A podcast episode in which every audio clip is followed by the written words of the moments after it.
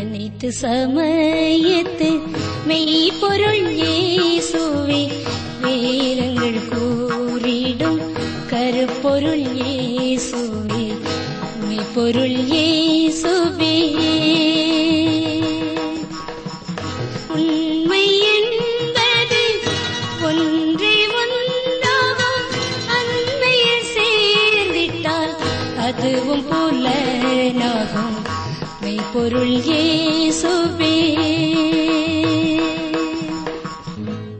ஆராய்ச்சி நேயர்களை கிறிஸ்து இயேசுவின் நாமத்தில் வாழ்த்துகிறோம்.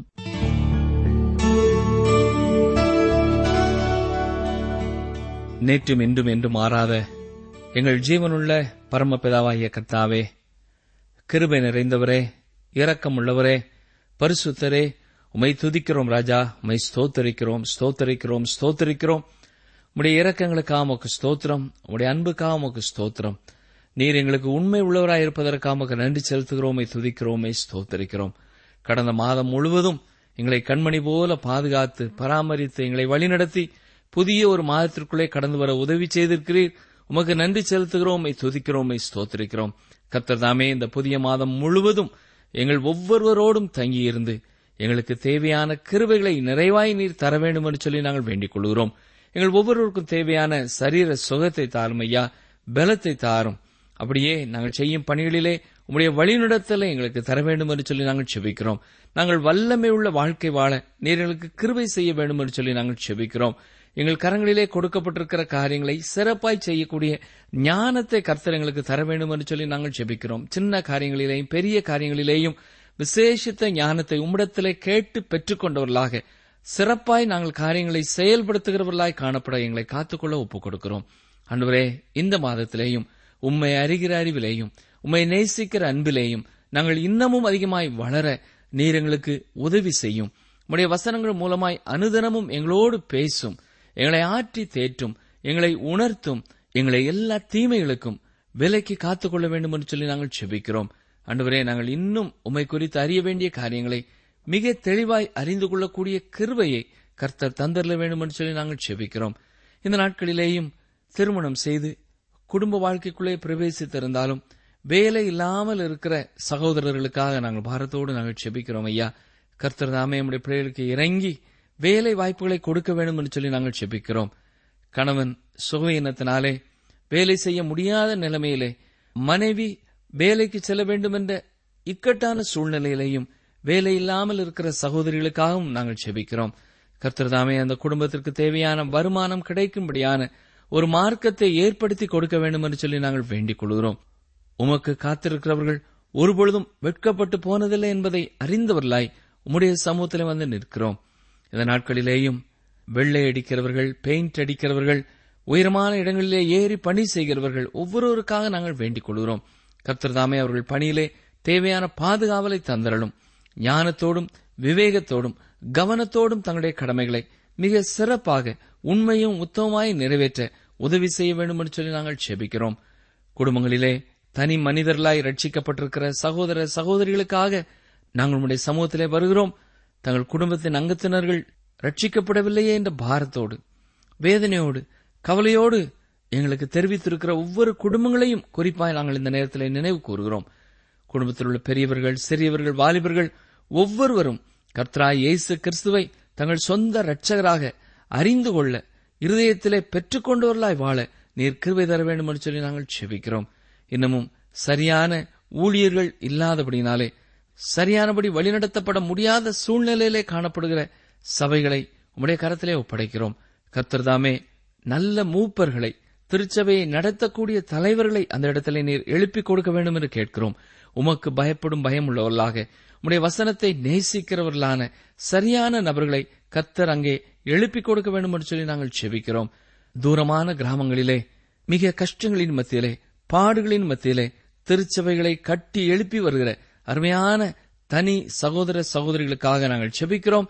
அன்றுவரே யாரும் அவர்களுக்கு உதவி செய்யாவிட்டாலும் ஆத்ம பாரம் உள்ளவர்களாய் கர்த்தருக்காக எதையாவது செய்ய வேண்டும் என்ற அக்கறை உள்ளவர்களாய் பாடுகளின் மத்தியிலே உமக்காக பணி செய்கிற உடைய பிள்ளைகள் ஒவ்வொருவரையும் இந்த கால வேளையிலே ஒருமுறை கூட நீர் ஆசீர்வதித்தள்ளும் இந்த மாதத்திலே அநேக புதிய சகோதர சகோதரிகளை கண்டு அவர்களுக்கு உடைய அன்பை கொடுத்து அவர்களையும் உடைய அங்கத்தினர்களாய் உம்முடைய சரீரத்தின் அங்கங்களாய் இணைக்க கர்த்தர் அனுக்கிரகம் பண்ண வேண்டும் என்று சொல்லி நாங்கள் செபிக்கிறோம்.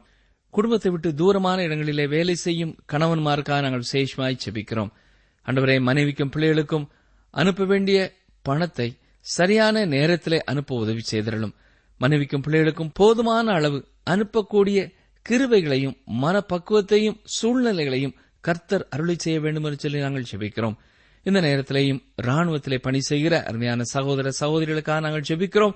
தூரமான இடத்திலே இருப்பதனாலே அவர்கள் வாழ்க்கையிலே தவறான பழக்க வழக்கங்களுக்கு அடிமையாய் போய் விடாதபடி கர்த்தர் காத்துக்கொள்ளும். அவருடைய வாழ்க்கை சுத்தமானதா இருக்கட்டும்.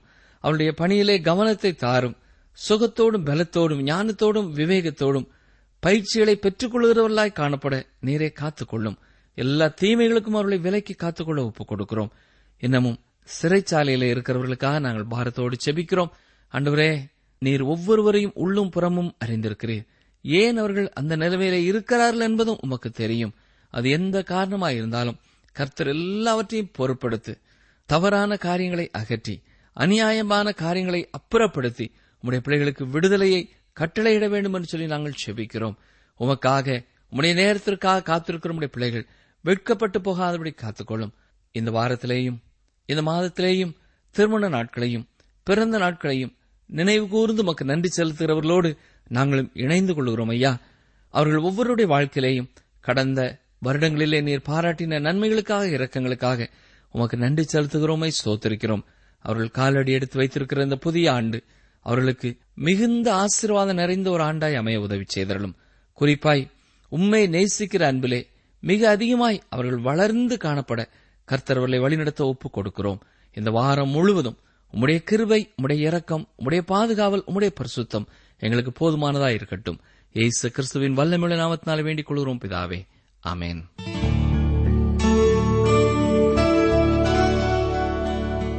கிறிஸ்துக்குள் பிரியமானவர்களே இன்று முதல் எபிரேயர் பன்னிரெண்டாம் அதிகாரத்தை நாம் சிந்திக்கப் போகிறோம். இந்த பனிரெண்டாம் அதிகாரம் ஒரு நடைமுறையான அதிகாரமாகும். மட்டுமல்ல இதை நம்பிக்கையின் அதிகாரம் என்றும் நாம் சொல்லலாம். ஒன்று குருந்தியர் பதிமூன்றாம் அதிகாரம் பதிமூன்றாம் வசனத்திலே விசுவாசம் நம்பிக்கை அன்பு இம்மூன்றும் நிலைத்திருக்கிறது என்று சொல்லப்பட்டிருக்கிறதை நீங்கள் வாசித்திருப்பீர்கள். இதில் பதினோராம் அதிகாரம் விசுவாசத்தையும் பனிரெண்டாம் அதிகாரம் நம்பிக்கையையும் பதிமூன்றாவது அதிகாரம் அன்பையும் பற்றி சொல்கிறதை நீங்கள் பார்க்க முடியும். நம்பிக்கை என்பது உறுதியான எதிர்பார்ப்பாகும். வேதத்திலே நம்பிக்கை என்பது இரண்டு காரியங்களை குறிக்கிறது. முதலாவது நம்பிக்கை வைக்கின்ற செய்கையையும் இரண்டாவதாக நம்பப்படுகிற காரியங்களையும் இந்த வார்த்தை குறிக்கிறதா இருக்கிறது இந்த நம்பிக்கை நம்முடைய விருப்பத்திலிருந்து தானாக உருவாகி விடுகிற ஒன்றல்ல. தேவனிடத்திலிருந்தே இது நமக்கு வருகிறது. அவரே விசுவாசிகளின் நம்பிக்கையாக இருக்கிறார். சங்கீத புஸ்தகத்திலே முப்பத்தி ஒன்பதாவது சங்கீதம் ஏழாம் வசனத்திலே நீரே என் நம்பிக்கை என்று சங்கீதக்காரன் சொல்லுகிறதை நாம் பார்க்கலாம். ஒரு ஆரோக்கியமான நம்பிக்கை என்பது காணப்படாதவைகளையும் எதிர்காலத்தையும் பற்றி உறுதியாக இருக்கக்கூடிய ஒன்றாகும். இந்த நம்பிக்கையே நம்மை அவிசுவாசிகளிடத்திலிருந்து வேறுபடுத்துகிறது. அவிசுவாசிகள் நம்பிக்கை இல்லாதவர்கள் என்று எபேசியர் இரண்டாம் அதிகாரம் பனிரெண்டாம் வசனத்திலே நாம் வாசிக்கிறோம். ஆனால் விசுவாசிகளுக்குள் இந்த நம்பிக்கை வாழ்ந்து கொண்டிருக்கிறது என்று ஒன்று பேதர் மூன்றாம் அதிகாரம் பதினைந்தாம் வசனத்தின் மூலமாக அறிந்து கொள்கிறோம். நமக்கு உலக வாழ்க்கையிலேயும் மறுமை வாழ்க்கையிலேயும் நம்பிக்கை உண்டு. இந்த நம்பிக்கை தேவனுடைய அழைப்பினாலே கிருபையினாலே அவருடைய வார்த்தையினாலே சுவிசேஷத்தினாலே நமக்கு வருகிறதா இருக்கிறது என்று தேவனுடைய வார்த்தைகள் சான்று பகர்கிறது. எபிரேயர் பன்னிரெண்டாம் அதிகாரம் அந்த நம்பிக்கையை குறித்து அழகாக கூறுவதை தொடர்ந்து நாம் சிந்திக்கப் போகிறோம். இந்த நிகழ்ச்சியிலே குறிப்பாக முதல் இரண்டு வசனங்களை தியானிப்போம். கிறிஸ்துவானவர் பல நன்மையான ஈவுகளையும் கடமைகளையும் நம் கரங்களிலே நம்பி கொடுத்திருக்கிறார். இப்பொழுது முதல் இரண்டு வசனங்களை பார்ப்போம். நமக்கு ஒரு ஓட்டம் இருப்பதை குறித்து இந்த வசனங்கள் சொல்லுகிறது. வாசிக்கிறேன். இவரேயர் பனிரெண்டாம் அதிகாரம் முதல் இரண்டு வசனங்கள். ஆகையால் மேகம் போன்ற இத்தனை திரளான சாட்சிகள் நம்மை சூழ்ந்து கொண்டிருக்க பாரமான யாவற்றையும் நம்மை சுற்றி நெருங்கி நிற்கிற பாவத்தையும் தள்ளிவிட்டு விசுவாசத்தை துவக்குகிறவரும் முடிக்கிறவருமாகிய இயேசுவை நோக்கி நமக்கு நியமித்திருக்கிற ஓட்டத்தில் பொறுமையோடே ஓட கடவோம் அவர் தமக்கு முன் வைத்திருந்த சந்தோஷத்தின் பொருட்டு அவமானத்தை எண்ணாமல் சிலுவையை சகித்து தேவனுடைய சிங்காசனத்தின் வலது பார்சத்தில் வீற்றிருக்கிறார்.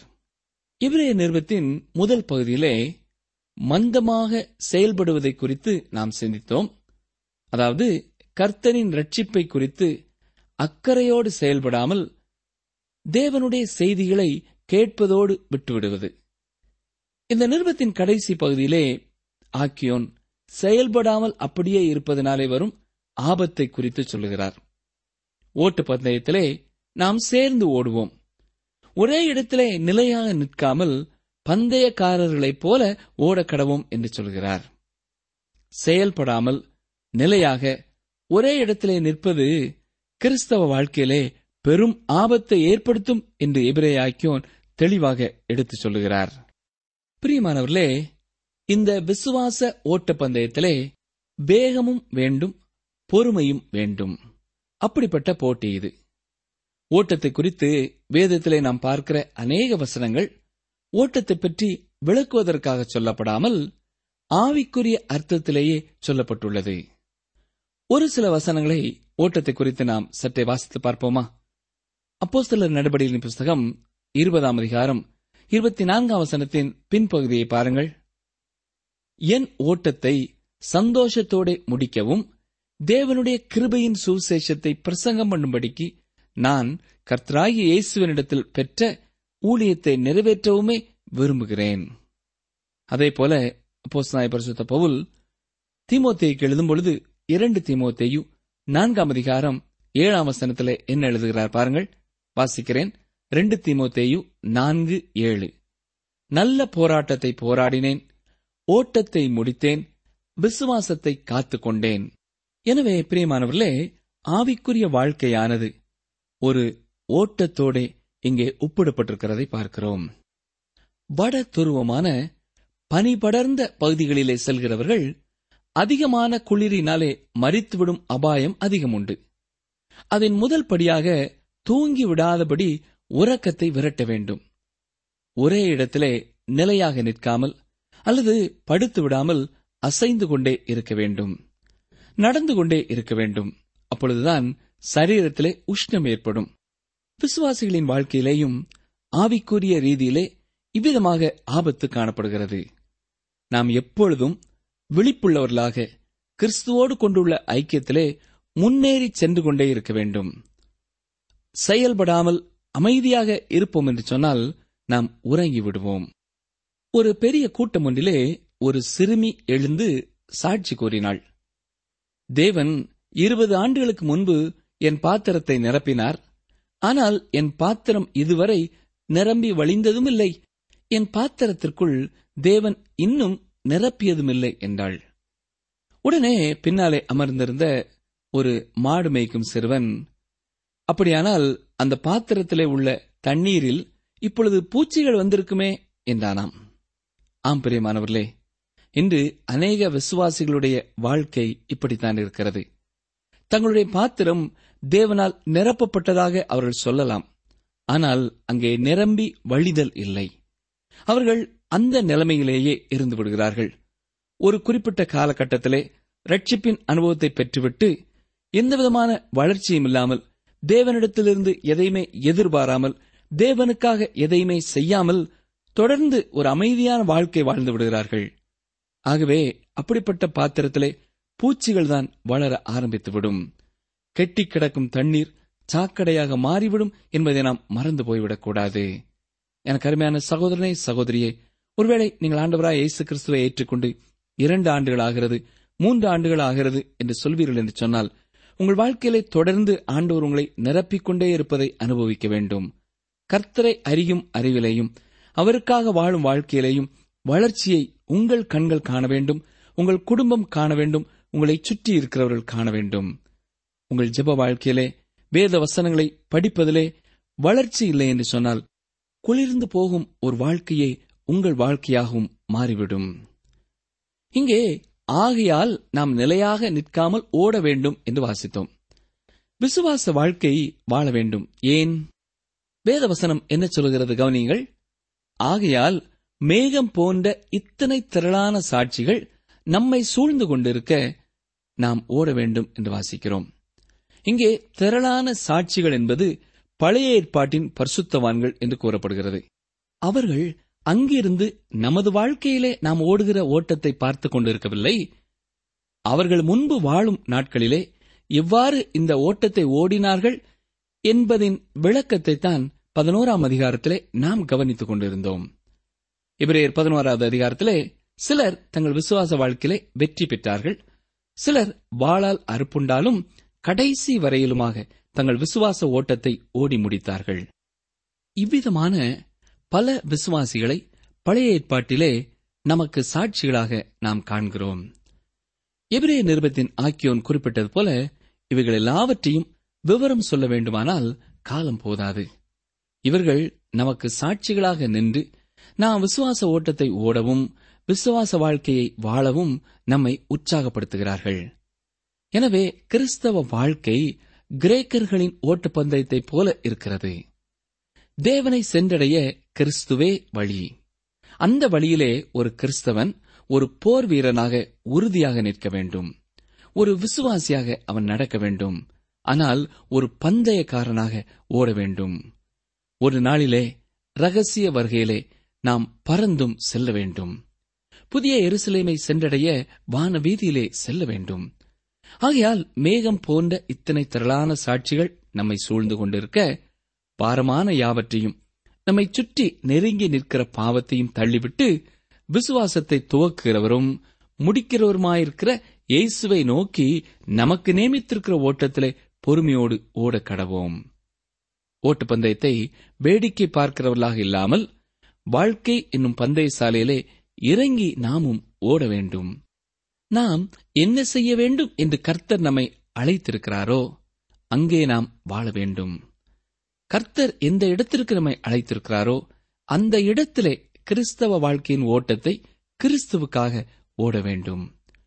பாரமான யாவற்றையும் நம்மை சுற்றி நெருங்கி நிற்கிற பாவத்தையும் தள்ளிவிட்டு பொறுமையோடே ஓட வேண்டும். பாவத்தை நாம் தள்ளிவிட வேண்டும். இல்லை என்றால் பாவம் நம்மை கீழே விழ தட்டிவிடும். கர்த்தர் நம்மை பாவப்பிடியிலிருந்து விடுதலை செய்து நம்மை பரிசுத்தமான இடத்திற்கு பரலோகத்திலே அமர்ந்திருக்கும்படியாக செய்திருக்கிறார். தனது பரிசுத்த ஆவியை நமக்கு கொடுத்திருக்கிறார். இவைகள் எல்லாவற்றையும் தேவன் நமக்கு அருளி செய்திருந்தும் இருட்டிலே தடுமாறி கீழே விழுகிற மனிதனைப் போல கிறிஸ்தவர்கள் வாழ்க்கை போராட்டத்திலே தடுமாறுகிறார்கள். இதற்கு காரணம் என்ன என்றால் கிறிஸ்தவர்கள் தேவனோடு கூட நடந்து செல்வதில்லை. அவர்கள் ரட்சிப்பை பெற்றுக் கொண்டதும் தங்கள் ரட்சிப்பை குறித்து சாட்சி கொடுப்பதோடு நிறுத்திக் கொள்கிறார்கள். தங்கள் ஆவிக்குரிய வளர்ச்சிக்கு அத்தியாவசியமான வேத வசனங்களை தொடர்ந்து படிக்கிறதில்லை. பாவத்திலிருந்து மீட்டெடுக்கப்பட்ட நாம் அந்த பாவத்திற்கு மிக அருகிலேயே நின்று கொண்டிருக்கிறோம். அதனால்தான் வெகு சீக்கிரத்திலேயே மீண்டுமாக அவற்றிலே விழுந்து விடுகிறோம். கிறிஸ்துவை அறிந்த ஒரு விசுவாசி இந்த வாழ்க்கை பயணத்திலே ஓட வேண்டும். பாவத்தை விட்டுவிட்டு வெகு தூரமாக ஓட வேண்டும். விசுவாச வாழ்க்கைக்குள்ளே வந்த பின்னால் நாம் நமது வாழ்க்கையிலே அமைதலாயிருக்கக்கூடாது ஆவிக்கேற்ற காரியங்களிலே நாம் செயல்பட வேண்டும். கலாத்தியர் ஐந்தாம் அதிகாரம் பதினாறாம் வசனத்தை பாருங்கள். வாசிக்கிறேன். பின்னும் நான் சொல்லுகிறது என்னவென்றால் ஆவிக்கேற்றபடி நடந்து கொள்ளுங்கள் அப்பொழுது மாம்ச இச்சையை நிறைவேற்றாதிருப்பீர்கள். ஏன் தெரியுமா? மாம்சம் ஆவிக்கு விரோதமாகவும் ஆவி மாம்சத்துக்கு விரோதமாகவும் இச்சிக்கிறது. எனவே நீங்கள் செய்ய வேண்டும் என்று இருக்கிறவைகளை செய்யாதபடிக்கு இவைகள் ஒன்றுக்கொண்டு விரோதமாயிருக்கிறது. ஆனபடினால்தான் விசுவாச வாழ்க்கைக்குள்ளே நாம் கடந்து வந்த பின் அமைதலாக இல்லாமல் கர்த்தருக்காக செயல்படுகிறவர்களாக வாழ ஆண்டவர் நம்மை அழைக்கிறார்.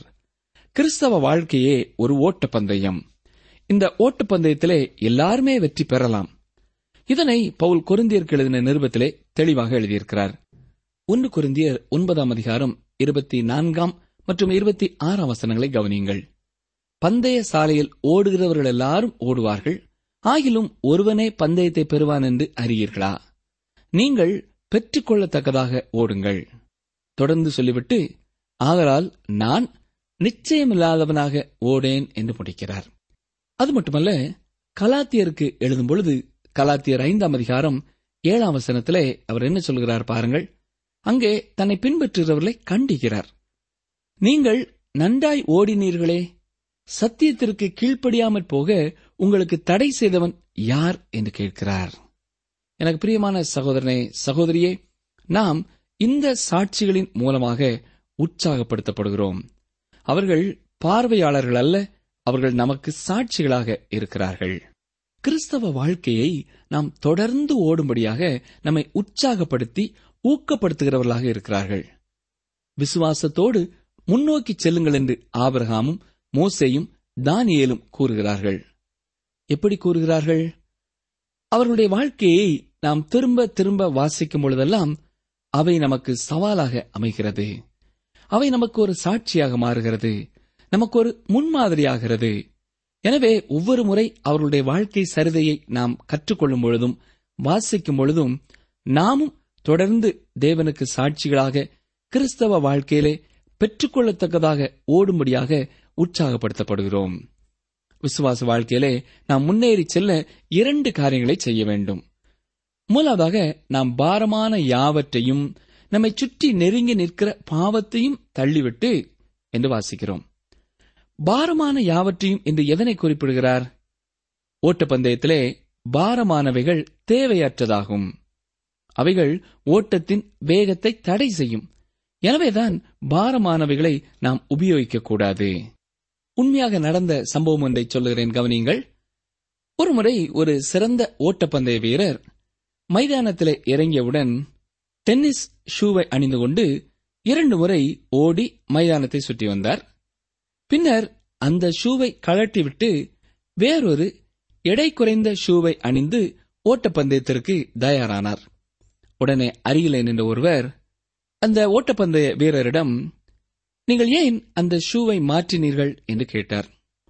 உடனே அவர் அந்த டென்னிஸ் ஷூவில் ஒன்றையும் இப்பொழுது அணிந்திருந்த எடை குறைந்த ஷூவில் ஒன்றையும் தூக்கி இவரிடம் காட்டினார். அதை வாங்கி பார்த்த இந்த சகோதரனால் அந்த வித்தியாசத்தை கண்டுபிடிக்க முடியவில்லை. உடனே இவர் அந்த இரண்டு ஷூவையும் மீண்டுமாக தூக்கி பார்த்தார். அந்த இரண்டு ஷூவிற்கும் இடையிலே பெரிய அளவிலே எடை வித்தியாசம் இருந்ததாக தெரியவில்லை. ஆனால் டாட்ஸ் என்ற அந்த ஓட்டப்பந்தய வீரர் சொன்னார் அந்த சிறிய அதிகமான எடை கூட என்னை தோல்விக்குள்ளே நடத்திவிடும் என்று சொன்னார். ஆம் அருமையானவர்களே ஓட்டப்பந்தயத்திலே எடை ஆபத்தானது. அது தடையாக இருக்கும். தோல்வியுறச் செய்யும். நீங்கள் ஒருவேளை ஓட்டப்பந்தயங்களை நேரிலே பார்த்திருக்கலாம். அல்லது தொலைக்காட்சியிலே பார்த்திருக்கலாம். எவ்வளவு மிக குறைவான உடை அணிய முடியுமோ அவ்வளவு மிக குறைவான உடை அணிந்திருப்பார்கள். காரணம் என்ன தெரியுமா? எவ்வளவுக்கு எவ்வளவு சரீரம் மட்டும் அவர்களுக்கு லகுவானதா இருக்கிறதோ அவ்வளவுக்கு அவ்வளவு வேகமாக ஓட முடியும். அதே போலத்தான் ஆவிக்குரிய வாழ்க்கையிலேயும் நாம் ஓடும் பொழுது நம்மை தடை செய்யக்கூடிய எல்லா காரியங்களையும் நாம் களைந்து விட வேண்டும். நீங்கள் இவையெல்லாம் நம்முடைய ஆவிக்குரிய வாழ்க்கைக்கு இடையூறாக இருக்காது. இது சிறிய காரியம்தானே என்று எண்ணுகிறது கூட பெரிய தடைக்கல்லாக இருக்கும் என்பதை மறந்து போகக்கூடாது. ஒருவேளை நாம் பணத்தை செலவு செய்யும் விதமோ அல்லது நாம் வைத்திருக்கும் தேவையில்லாத ஏதோ ஒரு உறவோ கூட நமது ஆவிக்குரிய ஓட்டத்திலே நாம் தட்டி விழ ஏதுவாக மாறிவிடும். எனவே ஆவிக்குரிய ஓட்டத்திலே எடை குறைப்பில் அதிக கவனம் தேவையானதாயிருக்கிறது. அதுதான் நம்மை வெற்றிக்கு நேராக வழி நடத்தும். எனக்கு பிரியமான சகோதரனே சகோதரியே கிறிஸ்தவ வாழ்க்கையிலே தவறு என்று கூறப்பட முடியாத தன்னில்தான் பாவமற்ற பல காரியங்களை நாம் சுமந்து கொண்டு தெரிகிறோம். கிறிஸ்தவர்கள் இவ்விதமான பாரங்களை சுமக்கக்கூடாது. ஏனென்றால் நாம் பந்தயத்திலே வெற்றி பெற வேண்டும். இவ்விதமாக ஒவ்வொருவருடைய வாழ்க்கையிலையும் பல பாரங்கள் காணப்படுகிறது. உதாரணமாக ஒரு காரியத்தை கூற விரும்புகிறேன். ஒரு பெண் போதகரிடம் சென்று ஐயா இரவு விடுதியிலே நடனம் ஆடுவது தவறான செயலா என்று கேட்டாள். அந்த போதகர் அந்த பெண்ணிடம் நீ உன் வாழ்க்கை பந்தயத்திலே வெற்றி பெற வேண்டாம் என்றால் அது தவறு அல்ல என்று கூறினார். நடனம் ஆடுவது தவறா அல்லவா என்பது கேள்வி அல்ல. அது உன் வாழ்க்கையில் உன் ஓட்டத்தை தடை செய்கின்ற பாரமாகி விடுகின்றது. அது உன்னுடைய கிறிஸ்தவ சாட்சியை கெடுத்துவிடும். உன் கிறிஸ்தவ ஓட்டத்தில் நீ வெற்றி பெற முடியாதபடி உன் ஓட்டத்தை தடை செய்கின்ற பாரமாகிவிடும். இவ்விதமாக கிறிஸ்தவர்கள் தாங்கள் சுமக்க வேண்டாத பல பாரங்களை தாங்களாகவே சுமந்து கொண்டே திரிகிறார்கள். நீ விசுவாச ஓட்ட பந்தயத்திலே வெற்றி பெற வேண்டுமென்றால் கிறிஸ்துவை மாத்திரம் நோக்கி பார்த்து ஓட வேண்டும். எனக்கு பிரியமான சகோதரனே சகோதரியே உங்களது விசுவாச வாழ்க்கையிலே உங்களை தடை செய்வது என்ன என்பது உங்களுக்கு நிச்சயமாக தெரியும். பல சமயங்களிலே நீங்கள் பின்வாங்கி போன சூழ்நிலைகளை சற்றே சிந்தித்து பாருங்கள். எந்த இடத்திற்கு சென்றதனாலே மறுபடியும் பாவத்திலே விழுந்தீர்கள்? யாரோடு கூட தொடர்பை புதுப்பித்ததினாலே மீண்டும் பாவத்திலே விழுந்தீர்கள்? ஒவ்வொரு காரியமாக சற்றே சிந்தித்து பாருங்கள். உங்கள் நண்பர்கள் ஒருவேளை நல்ல நண்பராயிருக்கலாம். ஆனால் அவர்கள் தவறான ஆலோசனைகளை உங்களுக்கு கொடுத்ததினாலே நீங்கள் மீண்டும் தவறிப்போனீர்களா சற்றே எண்ணி பாருங்கள். வசனம் என்ன சொல்கிறது நம்மை சுற்றி நெருங்கி நிற்கிற பாவத்தையும் தள்ளிவிட்டு என்று பார்க்கிறோம். இங்கே குறிப்பிட்டிருக்கிற நெருங்கி நிற்கிற பாவம் என்பது பதினோராவது அதிகாரம் குறிப்பிடுகின்ற அவிசுவாசத்தையே முக்கியமாக கூறுகிறதாயிருக்கிறது. அவிசுவாசம் என்னும் பாவமே கிறிஸ்தவ வாழ்க்கையிலே நம்மை அதிகமாக பின்னடைய செய்கிறது. இது ஒரு சாக்கு முட்டையை தூக்கிக் கொண்டு ஓடுவது போல இருக்கிறது. அவிசுவாசத்துடன் நாம் ஒருபொழுதும் இந்த ஓட்டத்தை ஓட முடியாது. எனக்கு அருமையான சகோதரனே சகோதரியே அவிசுவாசத்தை விட்டுவிடுங்கள். தேவனிடம் வந்து உங்கள் விசுவாசத்தை அறிக்கை செய்யுங்கள். விசுவாசிக்கிறேன் ஆண்டவரே ஆனாலும் என் அவிசுவாசம் நீங்க எனக்கு உதவி செய்யும் என்று கேளுங்கள். கர்த்த நிச்சயம் உங்கள் விசுவாசத்தையும் அவர் பலப்படுத்துவார். ஜெபிப்போமா? எங்களை நேசிக்கிற எங்கள் நல்ல கர்த்தாவே அநேக விசுவாசிகளுடைய வாழ்க்கையிலே வெற்றிகளை பெற்றதையும் விசுவாசத்தினாலேயே உமக்காக பாடுகளை சகித்ததையும் நாங்கள் கடந்த நாட்களிலே சிந்தித்தோம். இன்று ஆண்டவரே எங்களுடைய ஓட்டத்தை குறித்து சிந்திக்க நீர் கொடுத்த வாய்ப்பிற்காக உமக்கு ஸ்தோத்திரம் செலுத்துகிறோம். எங்களுக்கு முன்னே சாட்சியாக ஓடி முடித்த அவர்களை எப்பொழுதும் எங்கள் மனதிலே நாங்கள் எண்ணிக்கொண்டவர்களாக சிந்தித்துக் கொண்டவர்களாக நாங்களும் பெற்றுக்கொள்ள வேண்டும் என்ற எண்ணத்தோடு எங்களுடைய பார்வை உம்மை மட்டும் நோக்கி இருக்கத்தக்கதாக பாரத்தையெல்லாம் களைந்து விட்டு ஓட எங்களுக்கு உதவி செய்தல்லும் என்னோடு கூட ஜெபிக்கிற எந்த சகோதரனாவது சகோதரியாவது தன்னுடைய வாழ்க்கையிலே பாரமானது எது என்பதை புரிந்து கொள்ள முடியாமல் இருப்பார்கள் என்றால் இந்த நாளிலே நீர் அவர்களுக்கு அதை வெளிப்படுத்த வேண்டும் என்று கெஞ்சுகிறோம். உம்முடைய வசனங்களை வாசிக்கும் பொழுது அன்றுவரே மற்றவர்களோடு பேசும் பொழுது மற்றவர்களை பார்க்கும் பொழுது தனது வாழ்க்கையிலே தன்னை தவறச் செய்வது ஓடி வெற்றி பெற முடியாமல் செய்வது எது என்பதை புரிந்து கொள்ளும் ஞான இருதயத்தை நீர் தர வேண்டும் என்று கெஞ்சுகிறோம். அன்றுவரே வேத ஆராய்ச்சி நிகழ்ச்சியை கேட்கிற ஒவ்வொரு சகோதரனும் ஒவ்வொரு சகோதரியும் வெற்றியோடு ஓடி முடிக்க வேண்டும் என்று கெஞ்சுகிறோம். ஏசு கிறிஸ்துவ நாமத்தினாலே தாழ்மையோடு ஜெபிக்கிறோம் பிதாவே. ஆமேன். நீங்கள் தொடர்பு கொள்ள வேண்டிய எமது முகவரி வேத ஆராய்ச்சி டி டபிள்யூ ஆர் தபால் பெட்டி எண் நூற்று முப்பத்தி நான்கு திருநெல்வேலி இரண்டு தமிழ்நாடு. எங்கள் தொலைபேசி எண் தொன்னூற்று நான்கு நாற்பத்தி இரண்டு இருபத்தி ஐந்து இருபத்தி ஆறு இருபத்தி ஏழு மற்றும் ஒரு தொலைபேசி எண் ஒன்பது ஐந்து எட்டு ஐந்து நான்கு ஆறு பூஜ்ஜியம் நான்கு ஆறு பூஜ்ஜியம். எங்கள் இமெயில் முகவரி Tamil DTP at radio eight eight two dot com. உன்னை ரட்சிப்பதற்காகவும் உன்னை தப்புவிப்பதற்காகவும் நான் உன்னுடனே இருக்கிறேன் என்று கர்த்தர் சொல்கிறார். இறைமியா பதினைந்தாம் அதிகாரம் இருபதாம் வசனத்தின் பின்பாகம். உன்னை ரட்சிப்பதற்காகவும் உன்னை தப்புவிப்பதற்காகவும் நான் உன்னுடனே இருக்கிறேன் என்று கர்த்தர் சொல்கிறார். எரேமியா பதினைந்தாம் அதிகாரம் இருபதாம் வசனத்தின் பின்பாகம்.